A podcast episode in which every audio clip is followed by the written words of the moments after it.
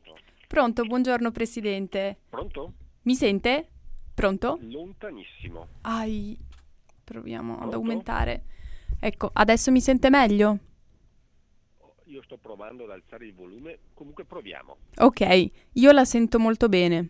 Bene, Allora, iniziamo. Io intanto mi chiamo Carla, sono una giornalista per Euradio, che è una radio associativa francese e trasmettiamo eh, notizie di cultura, ma anche di politica europea. Per cui oggi vorrei... benissimo. Come?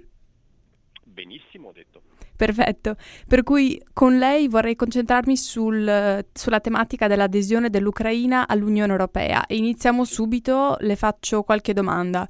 Che posizione comune, secondo lei, dovrebbe assumere l'Unione Europea? Allora, mh, la posizione è sicuramente quella di un'apertura, di un'attenzione, però neanche possiamo stracciare eh, modalità e lavoro che servono per aderire effettivamente a quello che eh, sono le regole dell'Unione Europea e diremo che l'Ucraina è un po' distante mh, eh, pre-guerra, eh, ma anche attualmente ha delle regole che sicuramente non sono eh, definibili secondo i nostri standard.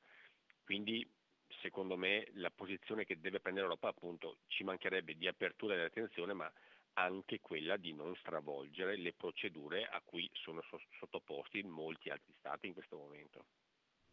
Quindi quella che è la posizione di alcuni paesi come ad esempio la Romania e la Polonia che sostengono che si dovrebbe aderire con una procedura accelerata, secondo lei questo non è, mm, non è cons- tecnicamente fattibile. Io in questo momento faccio parte del comitato delle regioni e sono il, il co-presidente del JCC, che è l'organismo di contatto con gli enti locali, ad esempio del Montenegro, che è una realtà piccolissima, ho 600.000 abitanti, ci mancherebbe. Però tutto il lavoro che sta facendo ad esempio il Montenegro e che sto seguendo direttamente per adeguare le proprie leggi, eh, le verifiche sulla corruzione, la democraticità dei rappresentanti eletti sono cose basilari, cose che ad esempio nell'Ucraina pre-24 febbraio erano veramente molto lontane, quindi io posso capire la sensibilità degli amici polacchi e rumeni, però appunto non si può entrare in Europa se ci sono i fondamentali che, che purtroppo non, non hanno e non rispettano parametri europei. E infatti loro evocano de- delle problematiche un po' che definirei geopolitiche e ci sono e c'erano in Ucraina dei problemi di corruzione, di giustizia che era imparziale, non rispetto dei diritti fondamentali e questi sono anche ben documentati. Però Certo. pensando sempre in una maniera geopolitica, si può de- dire che la Russia mh, percepisce questa vicinanza verso l'Unione Europea, ma soprattutto la Nato, come una minaccia. E questo atteggiamento delle istituzioni europee, che non è un sì fermo, ma neanche un no fermo, mh, potrei dire che ha esacerbato gli animi delle fazioni filorusse e anche filoucraine, che potrebbe aver portato anche al conflitto. E lei pensa che sia ancora possibile trovare un accordo di pace tra l'Ucraina e la Russia se si continua a, mm, ad andare in questa direzione? Allora, io eh, mi auguro che l'accordo di pace ci sia eh, ieri, cioè prima possibile, eh, perché eh, avere una situazione di questo tipo in Europa eh, crea problemi a tutti i paesi europei, crea mh, situazioni di difficoltà di carattere economico, di carattere umanitario, eh, di possibili carestie se, non, eh, se il grano appunto ucraino e russo non, non riprende i, i canali normali. Quindi io mi auguro che l'accordo di pace ci sia prima. La situazione, eh, secondo me, della, po- della- possibile adesione all'Unione Europea eh, è assolutamente distinta e diversa dell'adesione alla Nato. Eh, l'adesione alla Nato sicuramente ha stimolato eh, nella compagine russa eh, qualche, eh, qualche sospetto, qualche problema eh, diciamo di, di, sicurezza percepita. Eh, è molto diversa secondo me il percorso di adesione all'Unione Europea che invece ha carattere economico, ha carattere eh, completamente diverso rispetto a un'alleanza militare e, e, come dovrebbe essere la Nato difensiva. Quindi sì, sicuramente eh, le esercitazioni NATO fatte negli anni scorsi possono aver creato qualche, qualche situazione non, non semplice da, da comprendere da parte dei russi. Eppure in Europa alcuni paesi, tra cui la Francia, si sente molto parlare oggi di difesa comune. Lei pensa che l'Unione Europea andrà in questa direzione grazie al conflitto? Probabilmente il conflitto potrebbe aver accelerato eh, certi, certi, temi e certi obiettivi. Eh, sicuramente prima del 24 febbraio questo era un tema eh, abbastanza astratto e lontano eh, dai, dalle discussioni che, che, facciamo ad esempio in Europa. Io ripeto faccio parte del Comitato delle Regioni, ho fatto parte della conferenza sul futuro per l'Europa e ad esempio di difesa comune non se ne è parlato fino al 24 febbraio e, e, anche dopo non se ne è parlato tantissimo nella conferenza sul futuro per l'Europa. Eh, quello che è successo il 24 febbraio sicuramente ha cambiato la percezione, ha cambiato il modo di pensare, ha cambiato eh, molte cose nella, nella, nei programmi a, a medio e lungo periodo dell'Europa. Eh, potrebbe essere, però ricordiamoci appunto, facciamo parte di un'alleanza eh, difensiva che si chiama Nato, eh, le due cose dovrebbero perlomeno viaggiare parallele, non possiamo fare qualcosa come Unione Europea che in questo momento dai trattati e dalle, da tutti gli accordi fatti non ha nulla eh, di, di, di di programmatico o di obiettivi per quanto riguarda la difesa comune. Quindi è un tema tutto da scrivere, tutto da eh, pensare, eh, ripeto, se viene fatta eh, come, come iniziativa europea deve viaggiare parallela con gli obiettivi e i lavori della Nato. Forse è questo che teme Putin. Ma non penso che questo sia un problema per quanto riguarda appunto Putin o meno, è difficile entrare nei pensieri e nella, nella, testa di Putin in questo momento ci mancherebbe. Certo. Però, ripeto, mm. anche un'Unione Europea coordinata dal punto di vista difensivo non cambia molto, è la Nato la, l'attore internazionale che, che probabilmente impensierisce la Russia. Eh, Presidente, mh, mm, voi siete il Presidente del Consiglio e, del, e consigliere regionale della Regione Veneto in Italia. Potrebbe dirci in qualche parola quali concretamente saranno le conseguenze per l'Italia di un prolungarsi del conflitto o anche del conflitto stesso, perché mm, ci saranno delle conseguenze già da adesso?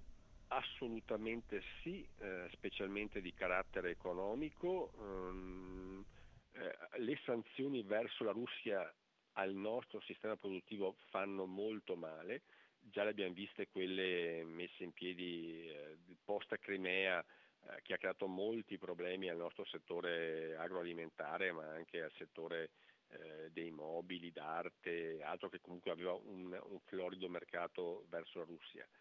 In questo momento dal punto di vista energetico eh, l'aumento del costo del gas e delle materie prime sta creando problemi a molte nostre aziende, specialmente nel settore manifatturiero, ma anche nella trasformazione dei prodotti agricoli, l'agroalimentare e eh, tutta la situazione che riguarda proprio la gestione del costo dell'energia, ma parlo delle bollette delle famiglie che sono raddoppiate o ad esempio dei conti delle amministrazioni locali che per scaldare le scuole, per, eh, per illuminare le strade ha proprio un conto molto molto salato dovuto appunto a, all'instabilità dei prezzi del settore dell'energia. Dal punto di vista appunto economico produttivo molti dei nostri settori, specialmente le aziende che consumavano grandi quantità di energia, faccio un esempio eh, non per eh, diciamo, il volume eh, di, di, affari prodotto, ma per l'immagine, le vetrerie di Murano eh, che avevano e che utilizzano eh, grosse quantità di gas per alimentare i propri forni eh, hanno avuto scompensi e problemi importanti. Le acciaierie che abbiamo in Veneto, anche queste, stanno avendo rincari sui prezzi incredibili. Mm, altro esempio, eh, aziende che fanno carta, cartone, eh, alcune hanno rallentato l'attività se non chiuso dei, dei stabilimenti perché eh, lavorare con questo tipo di costi di energia veramente fa andare fuori qualsiasi ragionevole logica di mercato i loro prodotti, quindi i problemi ci sono e sono molti. Assolutamente, per non aggiungere anche il post pandemia, veramente è uno scenario da guerra.